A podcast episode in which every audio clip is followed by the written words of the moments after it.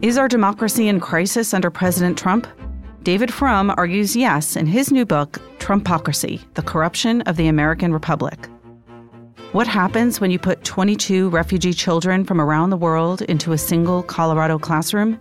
Helen Thorpe will be here to discuss her new book, The Newcomers. Plus, we'll talk about what we and the wider world are reading. This is Inside the New York Times Book Review. I'm Pamela Paul.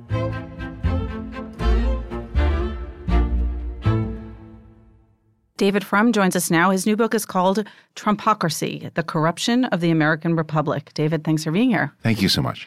Let's start with the title, Trumpocracy. What exactly do you mean? I mean exactly what it says. The suffix comes from the word for power or rule in ancient Greek.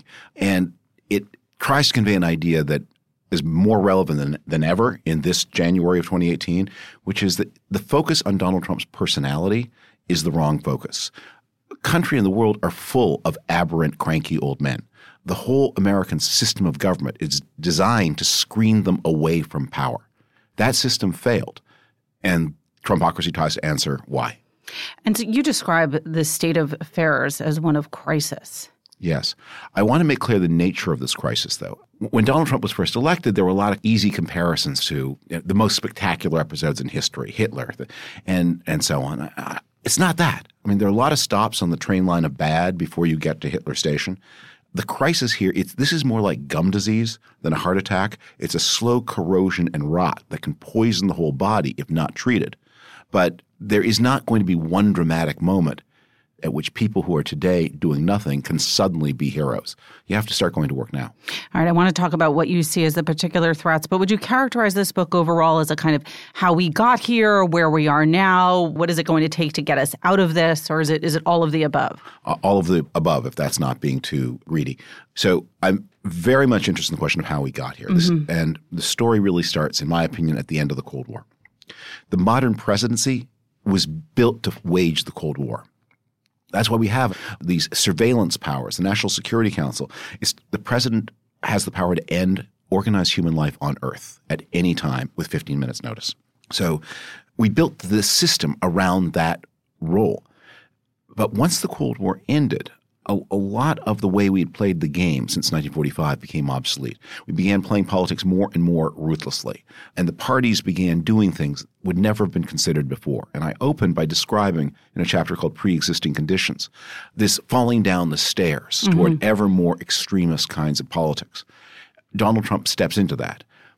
Then more broadly, where does this come from in the society? Because this is not just political players playing for no reason. Right. They are drawing from deepening divisions in the society, and I talk about those, and not just the ones that, that if you're familiar with the economic problems and even the health problems, dwindling life expectancy, but increasing hostility between ethnic groups, increasing separation between men and women. I then try to detail what Trump is doing, and then I offer a roadmap to making some progress. So, I mean, in a weird way, the state that we're in right now and sort of trying to explain it is like a a version of that old Thomas Frank book, What's the Matter with Kansas? How is it that people vote so contrary to their economic interests? Because as you point out, Trump is in office not exactly doing things that will help benefit, at least economically, the white working class that that sort of elected him to this position. I mean, do you do you see a parallel there? I, I know Tom Frank, and we've argued in a friendly and respectful way over this over his thesis for years. I think every human being is the world's leading expert on what's good for that human being, mm-hmm. and I don't think it's ever proper to step forward and say, "No, you, are mistaken about mm-hmm. what your interests are," because they may just value different components of their interest in different ways. Uh, a lot of people who got a tax cut from Donald Trump still oppose him. I think one of the, one of the things that Trump offered to a lot of people, he offered. You can put this in a really harsh way. I'm going to put it in a less harsh way. Kind of reassertion mm-hmm. of how mm-hmm. America should look and who should be in charge. And a lot of people found that really satisfying. Let's talk about the subtitle of your book, which also has a very particular word corruption, the corruption mm. of the American Republic. How, how do you define what that corruption is? I'll give you an example. Right now, Donald Trump is receiving a stream of payments, we don't know how much, millions of dollars, from business partners in the Philippines, Turkey, the United Arab Emirates, and other foreign countries. those business partners are often very subject to the power of the state, the local state in their country. Trump's Turkish business partners were literally arrested during the crackdown after the Turkish coup and then released. Trump's business partner in the Philippines is the present Filipino ambassador to the United States. Mm-hmm. So for, there are foreign states, many of them authoritarian, that have their fist or their grip on the throat of Donald Trump's business enterprise. This has an impact on how American government works. He's operating an active business while president. He claims to have separated himself, but as I show in the book, that it's not even a claim. It's, it's right. farcical. He hasn't done it. His two sons run the business. They're in the they act as his surrogates on TV. They're in the White House all the time, and they themselves have said they report to him regularly on how the business is doing, and that he asks. I point out, you know, we had this flare up where the United States took sides between you know dispute between Qatar on the one side and Bahrain and Saudi Arabia on the other. And I point out Qatar had had its national independence. Not only had Qatar not booked the Trump Hotel mm-hmm. for its national Independence Day, unlike Bahrain and Saudi Arabia, which both did, but Qatar had been a tenant in the Trump Tower until 2014 and then had left the Trump Tower claiming the rent was too high and there had been some ill feeling. And a lot of this may explain America's foreign policy in the Persian Gulf. I just I, I detail these examples. I think many readers will discover I'm not telling them things they don't know. Right. I'm telling them things they've forgotten because every day there's something that would have been the single biggest scandal in any previous administration. And then there's another one. Right. Well, I mean, even now, the focus on, and again, going back to the man himself, not the actions, is on his mental state, on his physical health. And yeah. that all kind of landed at the same moment that you had these renewed accusations from a former porn star about sexual harassment. Yeah. I've heard from people, they just I, f- I forgot about that. I, on on his mental state, I, I think he's quite wily, and I think he's got a gift. He's got the bully's intuition for people's psychic weak spots. I mean, he, you know, with Jeb Bush and Marco Rubio, and he found the point of vulnerability. Look what he did to Ted Cruz, and this I think is a real example of how he works. How dare Donald Trump call anybody a liar? Right. But what he saw was that the person Ted Cruz was being on that stage the Elmer Gantry figure was not who Ted Cruz was. Uh, Ted Cruz is a very intellectually sophisticated person. He has the most modern marriage of any of the people on the stage. The the one, the only one where the wife is a full partner in the political project and who is the truly the most important worked advisor. At Goldman, didn't she? She was. She ran Goldman, the Goldman office in Texas. There are a lot of rich people in Texas. I mean, she is. A, substantial figure and, and Ted Cruz's closest advisor. Not true of any of the other marriages on this. So so he's one person, and mm-hmm. he's famous. Like he's famously, you know, unexcited as a human being about the gay rights issue at the same time as he was the leading crusade. So the falseness. I mean, he's not Ted Cruz isn't a liar the way Donald Trump is, but he's false in a way that Donald Trump. I give him credit for this in the book. He's got one. There's one fault he doesn't have, which is he's not a hypocrite. He doesn't pretend to be a good person. He doesn't pretend to be a good dad. He doesn't pretend to be a good husband. He just he makes no bones about who he is, and it's terrible, but it's who he is. And people look at them and say, well, it's not trying to fool me. Right. And it's interesting you use the word wily to describe him because the issue of, you know, his, uh, as you said, sort of mental state, but also his intelligence is something that has been questioned. And you previously worked in the Bush administration, and and George Bush was another person whose critics, you know, attacked him for sort of yeah. not being the brightest bulb. And then there was an argument, well, actually, he he is quite intelligent and he is very sophisticated in in certain ways and has a very keen political sense. And I'm curious, given the fact that you've had personal experience with Bush and with Trump, and that they've both been criticized in this particular way, if you see like any comparison whatsoever. Presidents occupy a range of intelligence. We've had really brilliantly intelligent presidents, not always Herbert Hoover. Probably one of the smartest presidents there ever was. His book on mining technology is still apparently, you know, much cited by people in the field. right. um, you know, other people are, you know, more, you know, more mediocre intellects. How smart was Dwight Eisenhower? There's such a thing as not being smart enough. Mm-hmm. There's such a thing as being smart. George Bush, I wouldn't say he was one of the most brilliant presidents America's ever had, but he, he was smart. He was hardworking. He had a kind of phony show of because because he was born in New Haven and you know went to Yale and had that background. It was he constructed this false front. Right, the sort of folksy Texan. Right, and he also constructed the, the other end was he was a much grouchier person in private than he had this Reagan affect of he's always jolly, but he could he could be pretty testy. Uh, he was not like Ronald Reagan that way. But the, the difference between Trump and Bush, and I know there are a lot of people who have negative feelings about Bush. Bush was a public spirited person, and, and you may think he didn't. He was completely wrong in every way, and you don't like his conduct of the office, and he you might even disagree with his moral calls on interrogations. Bush wasn't there to make himself rich. Bush left the presidency substantially poorer than he entered it. And that has been true of every single president until now. Donald Trump will leave the presidency substantially richer than he entered it. Well, one of the norms that you talk about that is certainly gone with this presidency, and I'm curious to hear if you think it can be restored, is obviously the such there's such an opacity of his financial interests and the fact that he d- never did file those tax returns and that nobody ever asks, you know, Yes. is that audit still going on? I'm curious, like, do you think that there is a re- is a way to return from this point? I mean, how how do you get back to those kinds of standards? If, if we get through this without too much damage, it'll be the work of a generation. A lot of the standards, uh, this is actually kind of unfortunate, but wasn't, are going to have to be turned into formal law. If we get through this, it is not going to be voluntary anymore, whether a president publishes his or her tax returns. That, I think that will become a statute. And one of the things I think I take from this that we badly need is the disclosure, should, in my opinion, should be imposed not just on the president, but on the president's immediate family. Well, that would, was never a consideration It was- before. right. We, by the way, we've had presidents have people do doubt, doubtful things. Uh, Franklin Roosevelt's son, Franklin Jr., was a pretty shady figure. He then went on to become an incredible war hero. He won the Navy Cross and the Silver Star. Uh, Franklin proves that there's no connection at all between physical bravery and financial integrity. Right. because he managed to be a really shady business guy, but a genuine, you know, he commanded Marines at Guadalcanal. But since Franklin Roosevelt Jr., presidential children, they've gotten into trouble from time to time, but they've basically behave themselves. But it's always been voluntary. And I think after the Trump experience, again, uh, and this is one of the ways that we become a more bureaucratic and scler- a lot of things that people just didn't do because they didn't do them. When I started the, the research, I, I mean, I've been thinking about these issues and, for a long time, and, and you know, there's research in this book that goes all the way back to work I did in 2014, in some cases 2007.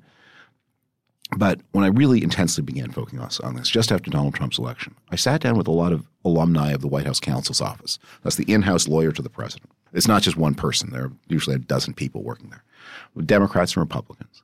And I sat down and said, okay, if a president, I then came up with a bunch of shady things that I thought a Trump president might do. What would stop him?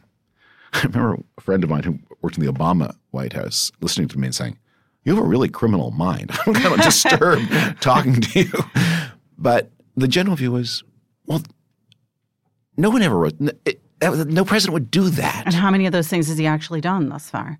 Well, the problem is Of your many dark imaginings. Many of them we don't we wouldn't know. So one of the things I said, well, what if don't, somebody, some real estate developer in Malaysia, said, um, I will cut a, a trust. I, I'll give a twenty five percent share in my next project Mm-hmm. to a trust registered to the Trump family. If you make do this and how would we even know that that had happened? Because the financial, one of the problems with the presidential financial disclosure forms, and I've signed them, is they're meant to capture ordinary people. So they're very interested in what debts do you owe? Right. Income and Yeah, what assets do you own?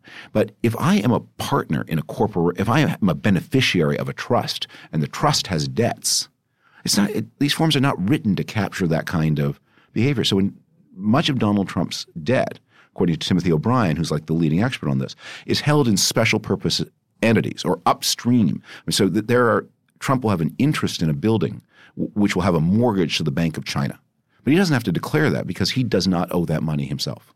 I mean, those of us who grew up in New York remember well, and it did surface during the election, of that that Trump went through bankruptcy, that that he was in many, you know, at certain stages were regarded as a real failure as a businessman, and yet we don't fully even know what his net worth is Yeah. because he never did file those papers. So that brings me back to the intelligence question because in Fire and Fury, Michael Wolff suggests strongly that he didn't ever expect necessarily even want to become president that that wasn't the goal really and i'm just curious i mean do you believe that and do you think that he is sort of i guess is he responsible for electing himself like was it due to his own crafty political mind that he somehow knew this was possible, or is this some kind of sort of terrible storm of factors beyond his control? Donald Trump began running for president in 1988. He took a very serious run at it in 2000. I don't know what's in his head. Narcissists, and I, I think he is in the. I mean, we're not supposed to diagnose, but I, I think he meets. If you read the diagnostic manual, he meets the condition. Uh, they contend both with outward ideology of self overlaid uh, terrible inner weaknesses and self doubt. So maybe there's a part of him that didn't want it, but he's been doing. He's been preparing for a long time. Certainly, there was something flukish about the way he came into office. If 80, if Hillary Clinton had got 80,000 fewer votes in California and 80,000 more in the Midwest, Donald Trump not only would it wouldn't even have been a close election. Mm-hmm. Uh, he got half a point more of the popular vote than Michael Dukakis did. South of Romney, south of Al Gore, it, that, it was not a close election. It would not have been close had he lost. But it was not just a fluke because the, there's a powerful question about Hillary Clinton, which she got 48 point something, I now forget, of the vote. President Obama's approval rating at that time was in the mid 50s and the economy was expanding. So the, the political scientists tell us if the incumbent president is in the 50s and if the economy is expanding, the party of the president should be able to pick up a third term. What happened? And that is a deeper story. I don't think the Trump people did that, but I think that has to do with very hard work by Republicans in the states to make it more difficult for Democratic constituents to vote since 2010. I think that had to do with some with the gerrymandering and all of the well, especially the, the new voter rules. And I, I, I have a chapter called "Rigged System." Mm-hmm. I use a lot of this, the, the, phrases of the time and then put new meaning into them. Mm-hmm. Describe how effectively and how rapidly how new these rules are. Yeah, many of them post some post 2010, many post 2014 that made it more difficult. The Russia piece is the last straw, and mm-hmm. that is an important part of the story you use the phrase rigged system, which we tend to associate with the political left. And there is, of course, the argument now that it has become rigged in, in perhaps the opposite direction, which brings up the whole sort of never Trump movement and mm-hmm. label. And you're associated with that. Is that a label that you embrace? Well, I don't reject it, but I never used it because um, when Donald Trump came on the scene, I, I described my first reaction was Trump curious because the never Trump people, the first never Trump people, were super ideological conservatives mm-hmm. who noted that Donald Trump deviated in all kinds of important ways from conservative orthodoxy. I, although I'm a Republican and a conservative, I'm not orthodox, and I thought those deviations were promising. Mm-hmm. Not that he was promising. I never had any time for him, but I thought, well, gee, you know, he's talking about things that this party need. If if if he jolts the Republicans away from Ryanism, if he makes them understand, you know, health insurance guarantee is here to stay, that tax cuts for the top brackets are not the end of our politics, that this opioid thing that is ravaging the United States is causing life expectancies to decline, something that didn't happen in the Great Depression. This is important, that the immigration orthodoxies that, that the party subscribes to are out of date. And then somebody mm-hmm. will steal this stuff. He will, he will find it he will popularize it, and then somebody responsible will step in. So I was not. So in 2015 and into early 2016, you know, th- this could be this could be helpful. Obviously, he's not going to be the nominee. That's mm-hmm. unthinkable. And in the and in the crazy possibility that he did become the nominee, certainly he wouldn't win. I just said, but I was not implacably opposed to him from the start. I was interested in what he might offer. So there was a point at which you thought you could possibly support him. No, no, no, no. It was him. I mean, mm, right. But uh, some of his ideas. Do you, do you, know the story of the Plotkin diamond? Tell us the story of the Plotkin diamond. So two women are at, at the beauty parlor together, and one glances over at the hand of the other, and she notices this amazing diamond ring, and uh, she can't help it. She asks, Oh, this, thank you. It's a be- is indeed a beautiful ring. It's a legendary ring. Uh, it's been worn by empresses and queens, and it's had fabled adventures. But like many famous stones, it also comes with a terrible, terrible curse. What's the curse? Mr. Plotkin. So, you know, it's interesting when you talk about those never Trumpers and their sort of innate dislike or even, you know, revulsion with Trump. Part of it initially, it seems, was a large part of it was about character, but another part was about his ideology. was his ideology and, and, and, and the kinds of things that he was proposing doing, some of which ran against sort of, if not all conservative ideology, certainly neoconservative ideology and the sort of ideology of the intellectual mm-hmm. right, like he, immigration. He, he talked about preserving Medicare as mm-hmm. we know it. He talked about leaving Medicaid untouched. That may have been a slip of the tongue because he may not know or may not have known then the difference in Medicare and Medicaid, but he pres- pledged to leave Medicaid alone. So that famous issue of National Review where some two dozen people pledged to never Trump, mm-hmm. they, they cited above all ideological complaints that he wasn't ideologically conservative. And but half of them, by the way, ultimately have made their peace with him and in some cases, very enthusiastically so. Well, that was my next question. I mean, I'm curious for you. You've spent most of your career, both you know, in in the administration and then outside as a as a, a writer in general, coming from the right, being ideologically um, sort of simpatico aligned with many of the people who have now are now supporting him, yeah. both the, those people who are currently in office, but also among journalists. So, so why did I not go along? Or, so, or what is that like? I, I prefer to focus on the positive. support. There are many. I would say. Let me put turn it around because I don't want to be invidious about this. And I'm not going to use names in this part either. But there are people who I thought would have succumbed mm-hmm. who did not. And when I think about how my party and my world has reacted, I, I prefer to focus on the people of, of whom I feel proud. And many of them exposed to pressures much more intense than anything I've had to deal with, both personal, political, financial. There are people who've taken real financial losses and have not yielded. So congratulations to them. For me, I came into the conservative world and the fundamental my you know everyone has one fundamental commitment that is the reason they're a conservative rather than something else and for me it's always been about american global leadership mm-hmm. and which i've always seen by the way something that had to be done through alliances because america was never more than a third of the world economy through my most of my lifetime, it's been a fifth of the global economy, and today it's below that. It has to work as part of a system. And it also has to work as part of a system because if you're a big country that doesn't play by other people's rules, all the other actors combine against you. Right. So the American leadership has always been based on consent. That America's friends understand, you know, instead of we we can we benefit from this system and we accept that the hegemon will follow the rules. So for me, it was just Donald Trump was unthinkable. He he re- rejected all of that as a matter of principle. And then there is just the fact that was observable from the start of the penetration of his campaign by Russians. I spent a lot of time in Central Europe in 2016. I, I wrote an article that was never published in the Atlantic about Hungary. I cannibalized a lot of that research for the first piece I read about Donald Trump, the first big piece. But there's a playbook here, and it's been at work in other situations in the Western world since 2011. Mm-hmm. And I could see that happening you know, there's one popular conservative radio host who opens his every interview by asking his guests whether they think Alger Hiss was guilty or innocent, who's become a reconciled to Trump. I think Alger Hiss was guilty, and he shouldn't have sent all of those agricultural documents to the Soviet Union in the 1930s. But compared to the guy who occupies the, the Oval Office, right. Alger Hiss's infractions look distinctly minor. I, I think that, that there are two kind of debates that critics of Trump, it's almost like a parlor game, but not a fun one, seem to play, which is like what is the one one norm that he overturned that you sort of was the unforgivable thing, whether it was the tax returns or mm. the Access Hollywood or the debate or whatever. As you've pointed out earlier, there were so many, it sort of they, yeah. they run together. And now the question seems to be among critics of Trump, what is it that scares you most? What's the biggest threat? And you talked earlier about the sort of the long term mm-hmm. threats, the kind of the, the long term corruption and, and disintegration of norms.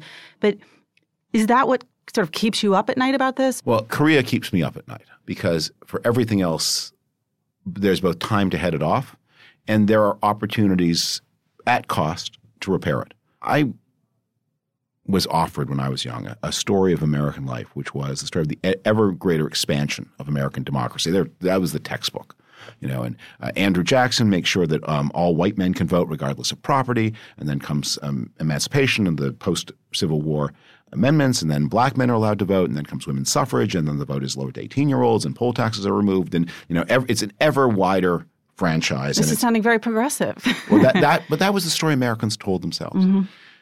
And it had some elements of truth to it. But what, what has also been true is that the story of American democracy is a story of, ba- uh, of seesawing. Back, yeah. They're backwards movements.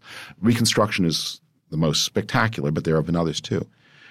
In the presidential election of 1872, but there were about 700,000 people, black and white, living in the state of South Carolina. And those 700,000 people cast about 100,000 ballots. Half a century later, in 1924, by then there were 1.7 million people, a million more living in South Carolina. And those 1.7 million people, a million more than in 1872, cast 50,000 ballots, half as many. Now, South Carolina still had elections, mm-hmm. and they still had courts, and the courts weren't obviously unfair. You could, if you at least if you were white, you could write, in, you could at least theoretically open a newspaper and publish anything you wanted. But a state that had been something like a democracy had ceased to be one, uh, without anybody even really thinking it had changed. Those are the fates that I see. America has had a long struggle with corruption and social strife. America, the 19th century America, the most violent labor relations anywhere in the industrial world. Um, it had terrible hostility between groups and terrible terrorism, you know, extremist movements. Those were largely soothed in the middle years of this century. All of those things can go backwards.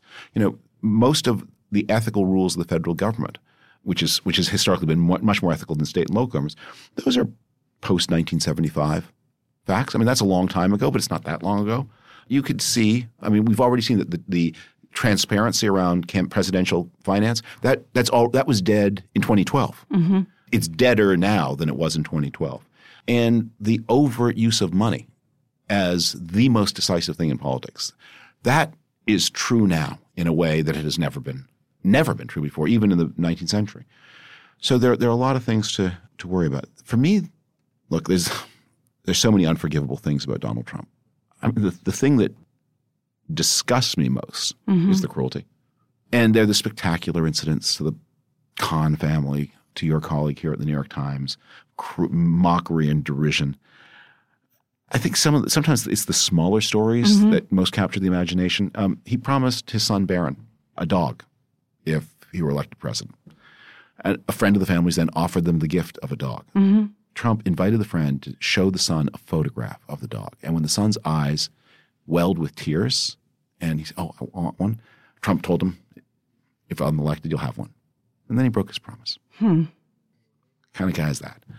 But I most, if that's what most disgusts me, that's an unspectacular story, and yet it's, some, it's so cruel. But what affronts me is working with the Russians. That meeting in Trump Tower. Mm-hmm. We are so used, we, we step by step, we are, you know, we, we, we're, we're looking for ever more outrageous things because the last outrage, that, that meeting in Trump Tower should never have happened. Right. It should have, had it happened, it should have lasted a minute and it should have been followed by a phone call to the FBI. And that's what anybody running for president ever before would have done if offered intelligence from a foreign espionage force once you knew what it was. I mean, I don't want to be illusioned about this. Candidates, campaigns li- listen to stuff and they take meetings with disreputable people. That's just what happens. Uh, but let's not be cynical about this. They also have norms. And the norm, you don't work with a hostile foreign intelligence service, that's a pretty basic norm. And I can't get past that. Okay, one final question. There's so much, obviously, about Trump that critics like you have issue with. There's also the fact that your party, traditionally Republican Party, has become so split by this presidency. And I'm curious if, in terms of your own politics and your own identity, if if the Trump presidency has caused you to re-examine where you stand, or do you feel like it's it's reaffirmed? Both are true. I might keep personalities out of this book, mm-hmm. in, including my own. At the very beginning, I talk very slightly about this. I mean, I, there are places where I've put some of those reflections on on the record, and uh, there may be more. But I think it's both true. I mean, the theme of the Trump presidency, one of the themes, has been what the economists call revealed preferences. And a lot of us are discovering what are we had priorities that we thought went side by side. Mm-hmm. And then you have to make choices. And then you discover what your real priorities are. And what you also discover is sometimes there are casual things that you don't think about that when you see them in more extreme form, I voted for Hillary Clinton in 2016. That was a very difficult thing to do. But I had never been an admirer, and I accepted and repeated uh, and made my own jokes about many of the famous criticisms of her. And you sort of look back on that campaign, on the strong gender split, not only between Trump and Hillary Clinton voters, but mm-hmm. between Bernie Sanders voters and Hillary Clinton voters. And you look at some of the journalists who were most vociferous against her, and then what we now know about what they were doing. I look back on that, you know, my ears only covered a certain range of hearing. Mm-hmm. Uh, there are things there that I that you know, which is not to say that, that the criticisms of her ethical standards were wrong, because she should have had higher ethical standards. That whole family should. But yeah, you you you you re-examine some of those things. I think we're all if you're not changed by an experience like this, and here's the hopeful thing. I mean, I end the book, and it's not just a tack on. It's, it, it reflects some deep experiences and deep connections with people whom I otherwise wouldn't have known. Now, I'm, I'm sure you're too responsible for this to be true of you, but it sometimes happens for less that you are on the highway and you get into a bit of a doze. and and then suddenly you see like the headlights of a truck. Right. And you you swerve out of the way. And that jolt of adrenaline gets you safely all the way home. It may be that Trump is that truck and that we are all going to be jolted by this experience. And if we can carry with us a determination to not only to be better, but to keep that alive all the way home, he may end up, after all, doing some good. Well, let's end on that very optimistic note. The near fatal crash on the highway is our version of optimism here. David, thanks so much for being Thank here. You. The book again is Trumpocracy The Corruption of the American Republic by David Frum.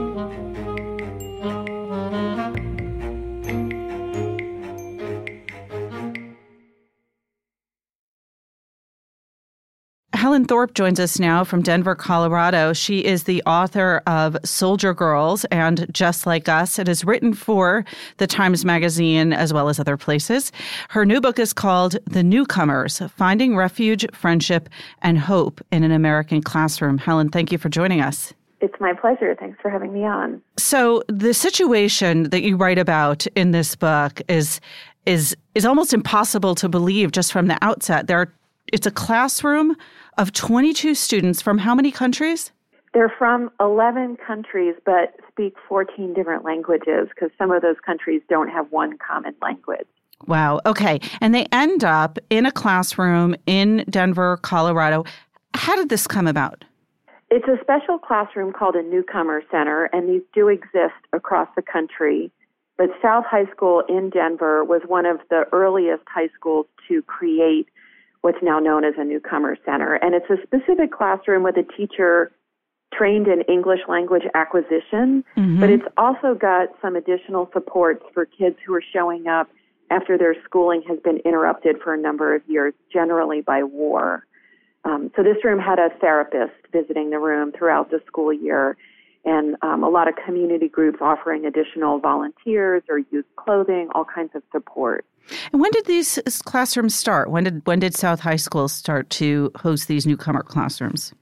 So in South's case, it was two full decades ago, and with 20 years of experience, the school has has just gained great institutional knowledge about sort of what parts of the world produce a lot of refugees or immigrants and what are those families grappling with when they arrive here. For example, the teacher in this room had been teaching in this classroom for a number of years.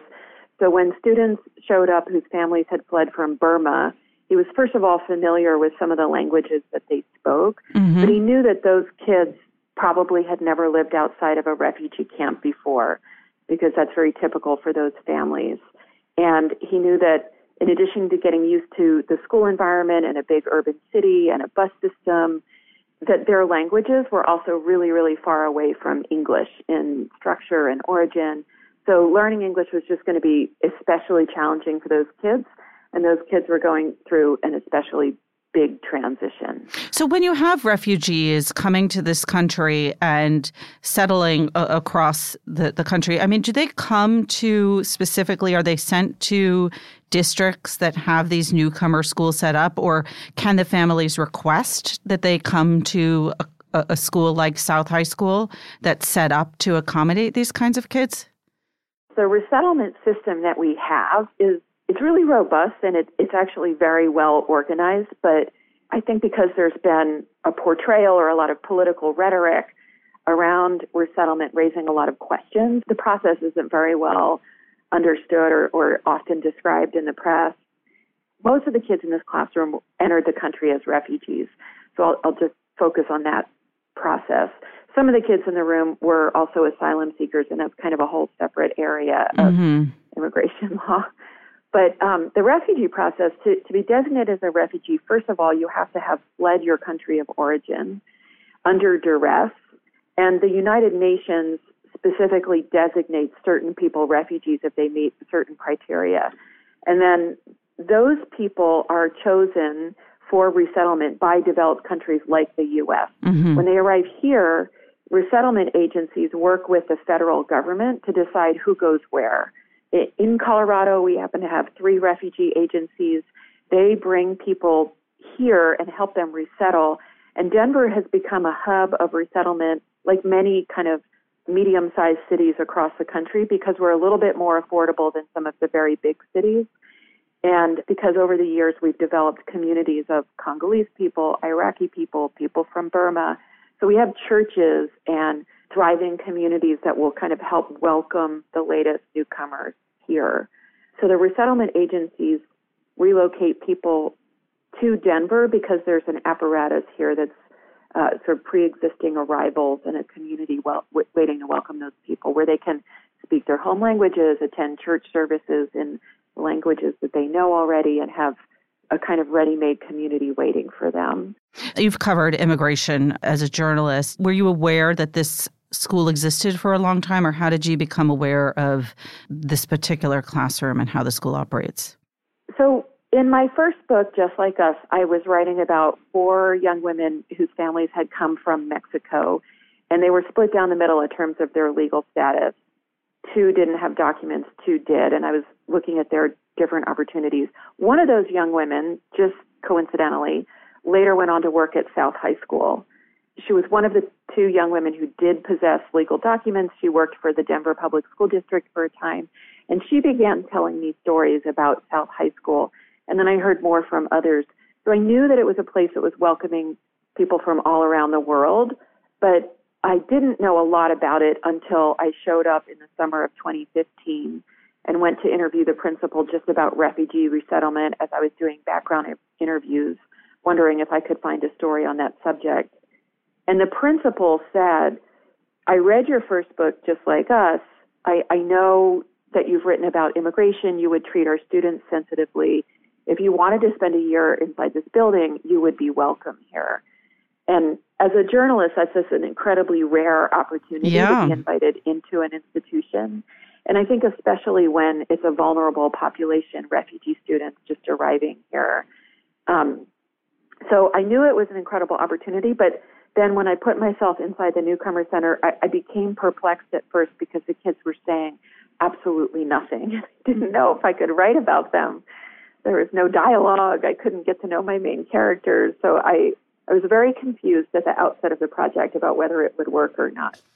You ended up hiring 14 translators as part of the, mm-hmm. the process. So there's a nonprofit here in Denver called Spring Institute, and it works with refugees who have particular skills in language and they train those refugees to become interpreters and translators to work with you know the, the incoming refugee population. Spring institute provided just about all the interpreters that i hired. I found there was no way for me to explain myself to the kids in the classroom mm-hmm. without hiring interpreters. I couldn't walk up to them and say hi i'm a journalist. Right. could i interview you?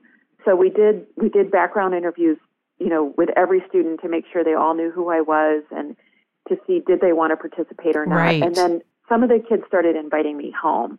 And I think that's when I began to get a much better sense of their journeys here and to know their families. So you mentioned that you know you get to the classroom and no one's talking. Of course, presumably they're not talking because they don't speak English, but they're also teenagers and in a very new and unsettling environment. I mean, what was that what was that classroom like at the beginning of that school year?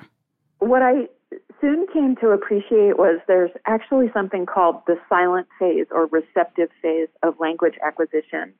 And anybody learning a new language, much like a baby who's just arrived in the world, goes through an extensive listening phase and your your ears becoming accustomed to the, the way words sound in a new language and your mind is trying to assign meaning to those terms. And those things happen. You, you learn to listen, hear the sounds, and assign meaning before you start to verbalize. So slowly over the year, the kids began to speak you know, very hesitantly at first and in very comical ways. But by the end of the year, their personalities emerged and they become sort of fully fledged teenagers, just doing all the things that teenagers do, flirting and fighting and having sleepovers. And it was really charming to watch the room transform from terrified at the outset to far more confident by the end of the school year.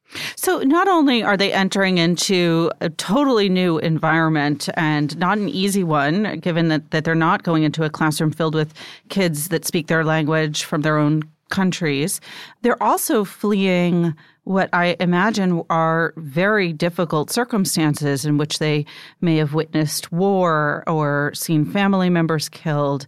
I mean, how did the class, how did the school deal with kids who were presumably dealing with PTSD or at the very least have gone through recent trauma?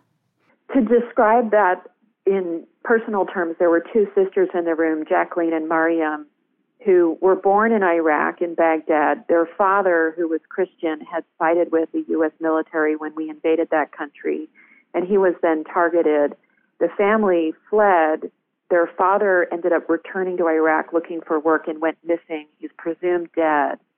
So their mother was living with these girls in Syria where they had sought refuge when this, the Syrian civil war broke out there. And they did witness very difficult things. There were extensive car bombings. About a hundred of their neighbors died in their neighborhood. And then they had to flee from Syria, so they became basically double refugees. When they entered this country, those girls were bringing all that difficulty, the traumatic memories with them, but, but also grieving the loss of their father and living in a household with just one income earner, their mom, who was struggling to make it here as a, a single mother. So in addition to their struggle with the difference between Arabic and English, and those differences are extensive, they they just had so much on their plate, and their teacher could see that they were struggling to be fully present in the room. The therapist in the room, Jewish Family Services, was providing school-based therapy. It's a really original, innovative idea where knowing that these families have difficulty accessing mental health the nonprofit had pioneered the use of school based therapy where a therapist shows up in the classroom mm-hmm. and then figures out which kids are having a lot of trouble with their transition and provides extra support. So their therapist began taking those students out for individual therapy and I think really worked with them to help them try and get settled here. And over the course of the school year, you did see them engage much more. Uh, you know, at first they seemed in a fog and it was very hard for them to focus and pay attention but by the end of the school year, they were participating a lot more in the classroom. So schools like South develop an expertise in dealing with kids who are grappling with things like this. I think the the, the educational you know jargon for this is trauma informed schools, and South is definitely one of them. So there's a lot of supports built into the school system to help the teacher in the newcomer center there when I'm going around talking about the book, that's the number one thing that teachers wish they had. Mm-hmm. And they come up to me saying, How do I get a therapist like Eddie Williams had in his classroom at South? Wow. They know their kids need that support. So, this is one classroom within a public high school. And the rest of the students, presumably, or the majority of the rest, are not or have not been refugees. How does it, this classroom function within the rest of the school and how how are the students in the rest of the school sort of educated and, and trained about how to welcome these kids into their school environment? One of the really beautiful things about South, and one of the things that really distinguishes South from many other schools, is the level of integration that the foreign born students achieve by the time they become fluent in English. So I was inside the newcomer center with kids just arriving, but elsewhere in the school building, there were kids who had gone through English language acquisition classes already. About two thirds of the school is native born, but a full one third of the school is foreign born. Mm-hmm. And so there's great mixing happening at South, and both the faculty and the student body have embraced this idea that the foreign born students are an asset who have a lot to add to the school population as a whole. And there's this idea that while the native born kids can help the foreign born kids acquire English and become American, At the same time, the foreign born kids can help the American born kids become better global citizens with a Hmm. bigger understanding of who else is on the globe and what the rest of the world is like. And there's just a great celebration of all these cultures represented in the school building. So when I would visit the Student Senate, I found there kids who had been newcomer students with the same teacher, Eddie Williams, a couple years earlier, becoming student leaders. And that kind of level of social integration, it's not happening in, in every school serving these populations. And it's a great model for what's possible. I really grew to admire South tremendously for the, the fact that it was achieving this kind of level of integration and that the native born students were treating the foreign born students with such dignity and respect.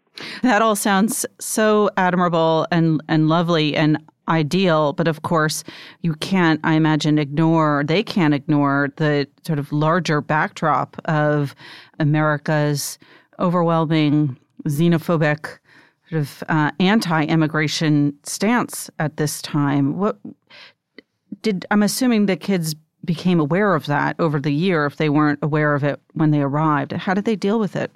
They did become aware of it for sure, and primarily on the city buses and light rail trains that they used to commute from their neighborhoods to South.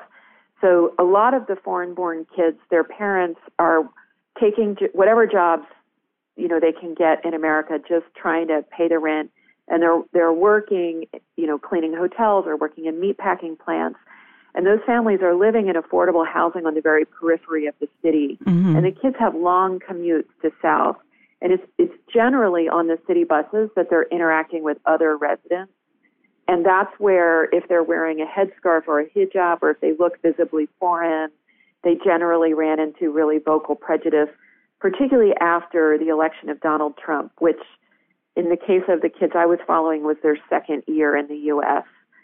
So they did get called all sorts of names and they were told to go home and they did run into all of the xenophobia that exists. South offered a very different kind of environment and the school kept trying to support the students and tell them not everybody in America felt that way.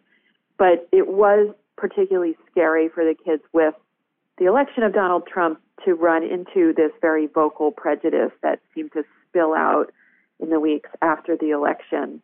They're still grappling with it. I don't think there's an easy solution. I feel that South is ahead of the rest of the country in, in recognizing that with the technology that we have today and with the news cycle that we have today and with all of the changes in the displacement of so many people, that the right answer is for all of us to evolve into more global minded citizens, paying more attention to what's happening everywhere else, and learning how to welcome those people who are forced to migrate and displaced from their homes. So I feel the students and the faculty at South are setting an example for the rest of us of what we can become. I understand fully that we're not there yet. I hope as a country we can get there. It sounds like the, the greater lessons are possibly for the students and all of us outside the classroom. Helen, thank you so much for being here. You're welcome. Thank you for having me. Helen Thorpe is the author of The Newcomers Finding Refuge, Friendship, and Hope in an American Classroom.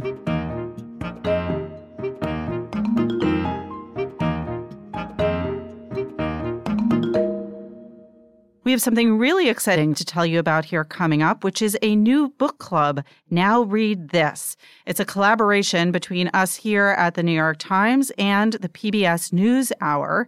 And what will happen is there is a Facebook page, you can go online and find it, called the Now Read This Book Club.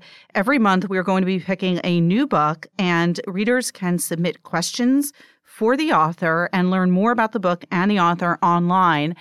At the end of every month, uh, there'll be an interview on air on the PBS NewsHour with the author, and it will include many of your questions. So, this is really a participatory book club, and we're super excited to announce the first author on the book club and the first book choice, which is Jesmyn Ward's Sing Unburied Sing. I think many of our listeners here and readers of the New York Times Book Review will be familiar with this book. Of course, it was one of our 10 best books of 2017, and it won the National Book Award. And just a few more things about Jesmyn Ward. I won't go into the book uh, too much because hopefully you will discover it yourselves. But Jesmyn is kind of an amazing figure. Um, she is the first woman to win the National Book Award twice for fiction. Her second novel, Salvage the Bones, won the National Book Award in 2011.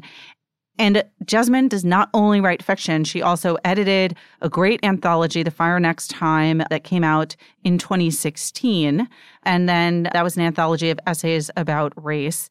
And she has also written a memoir, very moving memoir called Men We Reaped, about the death of her brother and four other young African American men in Mississippi.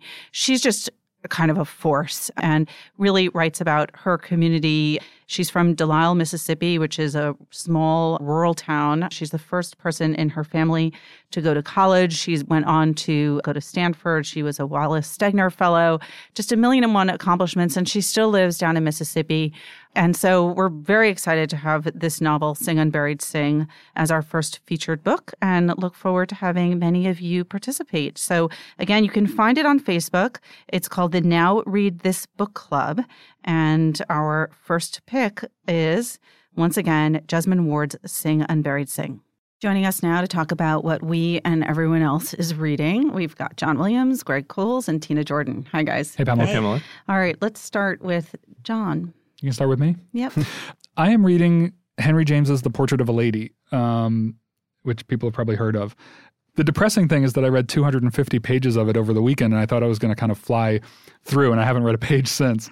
um, so I need to maybe carve out some time this coming weekend. I am a huge fan of William James, Henry's Henry's brother, as anyone who knows me knows. And you wrote very beautifully about him. Oh, thank you. Recently in a paper. Ago. And so I think I was exposed to Henry when I was in college. I forget what I read, but I think like a lot of people, I had a hard time getting into him because he has these very ornate sentences, and sometimes the syntax can be very jumbled on purpose. And so, and late Henry James too. Yeah, and late Henry James especially. So I had kind of cast him off as someone who, I, in my youth, uh, I wasn't into. And then once I started to love the writing of William, which is much sort of clearer and I thought I have to give Henry another chance to kind of round out the family. So I, I, read a couple of novels a few years ago, and now I think Portrait is probably the most classic of them that I'm that I'm reading, and I'm loving it. I mean, the there are sentences that do make you want to strangle him because they're almost per, you know they're intentionally and perversely sort of hard to to track, but it's it's a great story. Isabel Archer is a terrific character, and there are really great scenes of dialogue. I think that he's great at these sort of conversations people have about their social standing and you know who's interested in whom and I had a similar early negative Henry James experience with the Golden Bowl in college, which I think I, I read like a chapter of mm-hmm. um, before casting it aside. But I remember with Portrait of a Lady that on the last page I wept. it was very dramatic, very dramatic. Well, moment. if I come in one day at work next week with red eyes, you'll know that I've finished the book. Greg, what about you? This is much more contemporary. It is. Well, um, what I had been reading was Elizabeth Hardwick's essays uh, recently collected um, and issued by New York Review of Books. Um, and they are lovely and lucid, and um, she's so smart on writers and writing. And I've really been enjoying that. But I recently uh, flew down to Memphis, and Elizabeth Hardwick um, seemed to me not to be airplane reading. and so instead, um, I'm now reading, I've set Elizabeth Hardwick aside for the moment. I'll, I'll come back to her when I'm done with this book. But I'm reading Attica Locke's Bluebird, Bluebird. It is a mystery. Um, it is part of a series of mysteries that she's writing, all set in East Texas, which is where she grew up, featuring a black Texas Ranger, Darren Mathews, who um, kind of travels that corridor, the route, I think it's 59, the Route 59 corridor um, in eastern Texas, finding bodies, you know, investigating murders as bodies turn up along the way. And this book continues that and features a, a few different murders that he is investigating. One is the killing of a member of the Aryan Brotherhood gang. The suspect in that is actually a, a, friend of Darren Mathews's, and he is convinced that his, his friend is not the killer in this case, and so he's trying to protect his friend and find out who really did it. And then, seemingly unrelated, there are a couple of bodies that have turned up in a bayou, kind of washed up in, in a creek um, in a small town, one black, one white the feds are convinced that there must be some connection there somehow, and Darren Mathews, the Texas Ranger, is investigating that. So it's beautifully written, actually. I mean, it, it's fairly straightforward as, as a mystery, and it and she hits all the plot elements. She used to be a TV writer for the show Empire, um, I mean, and she really knows what she's doing in terms of putting a story together. But it is really a great portrait of small town rural Texas um, on, on, the whole eastern quarter, and especially about black life there, which is something that, that you don't hear a lot about. I don't know. As someone whose family has deep roots in East Texas, I'll say, two, I read it and loved yep. it. It it reads so accurately. Like people talk like that you know. Yeah, and I mean, she's very good on the psychology. Again, I mean, kind of the, the pride and also mm-hmm. um, arguing with the place that you're from. You're oh, proud yeah. to be from there, but you also take real issue with it and um, the, kind of the the stubbornness of, of staying there. So um, it's got all of that going on. John, are you proud to be from Long Island? I think we've addressed this before. I'm nothing but proud to be from Long Island, and I know you share that sentiment. and I've also I lived in Texas for many years, so I feel like you know Tina and mm, we've got a triangle here yeah. going. Yeah. Tina, what are you reading? So I'm reading Katharine Graham's personal history. I went to see the post, I guess, two weeks ago. I have a weakness for journalism movies. And I came out of the theater and I thought, did I read that when it came out, I'm not sure that I did. So I immediately went and got a copy and it's it's everything that you think that it's going to be, you know, this woman who's sort of thrust into the middle of history despite her own, you know, introverted instincts. And it starts with her childhood, you know, her distant father, college. You know, there's a lot about her marriage, which is really interesting. I hadn't understood that Philip Graham was a manic depressive. So I knew that he suffered from depression. But like this is the 50s and early 60s and this is before like people were medicated and got help and so it was really a terrible disease to have. And I I also hadn't realized how troubled their marriage was. There's a scene in the book where the phone rings. It's 1962, it's Christmas Eve. She picks it up at the exact same time her husband picks it up and he's talking to a girlfriend hmm. and she hears it. Yeah. And it's just written, you know, just like almost matter of factly, but and sparingly, but the emotion and you're just she's nothing but gracious to this woman in the following pages. And as it turns out, her husband doesn't end up filing for divorce. There's another great line where he tells her, It's okay, you know, I'm going to buy out your shares of the company. And she's like, You can have the divorce, but not the company. yeah. So I loved that book so much. And it was interesting reading, as listeners may recall, Ben Bradlee's book, A Good Life. I think it was last year as a kind of counterpoint mm-hmm. because hers, they're both good books, but hers is an excellent book. And his is a really fun memoir. But they're writing often about the same period. And he's just like yeah, it was really great. It was super fun. You know, he just, it's called A Good Life and it reads like that. And her memoirs, I think, something a cut above. But speaking about politics, before I talk about what I'm reading, I just have to say that this week on the bestseller list, it's like all politics with a couple of exceptions. So, Fire and Fury, of course, is still at number one for the third week in a row. But there are one, two, three, four five, six debuts, and they are all very much of the moment. So at number two, former New York Times reporter David Cay Johnston has his new book, It's Even Worse Than You Think. It's kind of about what you would think it's about. What, what, what, what is it about? What's it about? Um, it's about our What's lovely. The subtitle? Katy Perry single. It's about it's about yes. what's been going on in the background while you've been diverted by all the tweets and you know the melodrama. His point is like, look, he's got people in positions like at all the you know parts of government, and they're like enacting rules and things are changing and mm-hmm. like all the food you the eat, right, right, the food you eat, the water you drink, it's all like I mean, it's interesting because that's sort of the same approach as David Frum's Trumpocracy, which debuts at number six, where he's saying like, let's let's stop focusing on the character of President Trump and actually look at the actions and look at what it is that he's doing in office. Hmm. So that's also new. And then at number five, Together We Rise by the Women's March organizers and Condé Nast. At number seven, How Democracies Die, which our critic Jennifer Szalai reviewed in the paper mm-hmm. last week together with Trumpocracy. At number 11, Niall Ferguson's The Square and the Tower. Again, not totally political, but it's about network theory. So of the moment, too, in its own inscrutable way. And then at number 12, When They Call You a Terrorist by Patrisse Khan-Cullors and Asha Bandele. Also very much of our moment about Black Lives Matter. Yeah, uh, she's a co founder of the Black Lives Matter movement. It's a memoir. So very political bestseller list. Um, that's not happening over on the fiction side. And it looks like you're reading something non-political. I am reading something non-political, although also, you know, very contemporary novel. Lauren Christensen, our colleague, talked about it last week on the podcast, The Perfect Nanny by Leila Slimani. This is the book that won the Prix Goncourt last year, and Leila is the first Moroccan to win that prize. It's interesting. It's it's sort of positioned here as a thriller between the the kind of presentation of the book and the title, The Perfect Nanny. In French, the title is Lullaby. But it's a very serious novel, and it, it takes its inspiration from a real event that happened. I think anyone, you all probably remember this. There was a terrible criminal case, I think about 10 years ago, where might not have been that long, where a nanny on the Upper West Side murdered two children. And so this book sort of is set in Paris and uses that as its inspiration. Is it and more of a psychological portrait than a thriller? It's more of a psychological portrait than a thriller, and it's a why done it, you know, it, because the first right. line is the baby is dead. It took only a few seconds. The doctor said he didn't suffer.